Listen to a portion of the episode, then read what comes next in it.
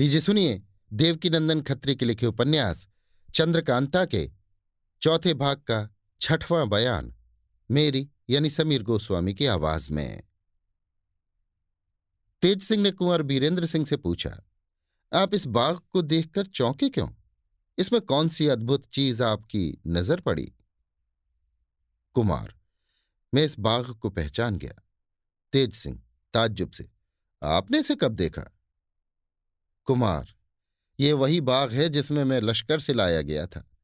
इसी में मेरी आँखें खुली थी तो कुमारी चंद्रकांता की तस्वीर देखी थी और इसी बाग में खाना भी मिला था, जिसे खाते ही मैं बेहोश होकर दूसरे बाग में पहुँचाया गया था। वो देखो, सामने वो छोटा सा तालाब है, जिसमें मैंने स्नान किया था। दोनों तरफ़ दो जामुन के पेड़ कैसे ऊँचे दिखाई दे रहे हैं। तेज सिंह, हम लोग भी इस बाग की सैर कर लेते तो बेहतर था। कुमार, चलो घूमो। मैं ख्याल करता हूँ कि उस कमरे का दरवाज़ा भी खुला होगा जिसमें कुमारी चंद्रकांता की तस्वीर देखी थी। चारों आदमी उस बाग में घूमने लगे।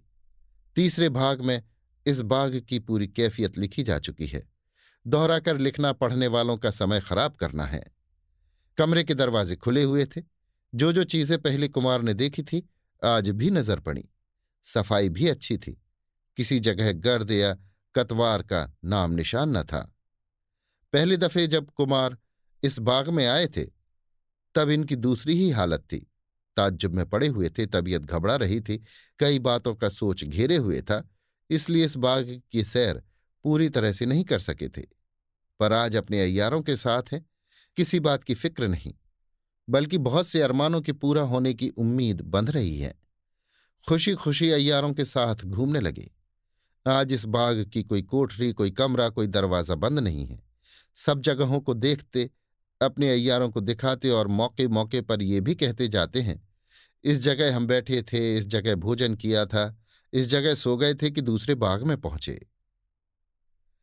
तेज सिंह ने कहा, दोपहर का भोजन करके सो रहने के बाद आप जिस कमरे में पहुँचे थे, ज़रूर उस बाग का रास्ता भी कहीं इस बाग में से ही होगा।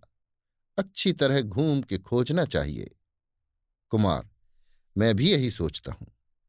देवी सिंह, कुमार से, पहली दफे जब आप इस बाग में आए थे तो खूब खातिर की गई थी। नहाकर पहनने के कपड़े मिले पूजा पाठ का सामान दुरुस्त था, भोजन करने के लिए अच्छी अच्छी चीज़ें मिली थी। पर आज तो कोई बात भी नहीं पूछता ये क्या? कुमार, ये तुम लोगों के कदमों की बरकत है।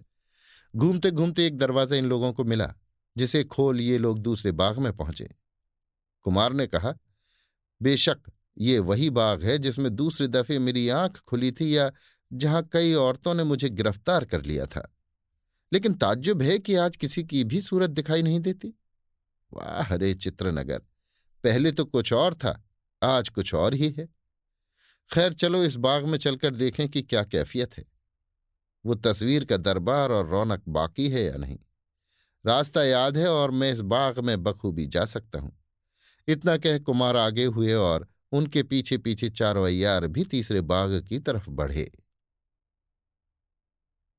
अभी आप सुन रहे थे देवकीनंदन खत्री के लिखे उपन्यास, चंद्रकांता के चौथे भाग का छठवां बयान, मेरी यानी समीर गोस्वामी की आवाज़ में।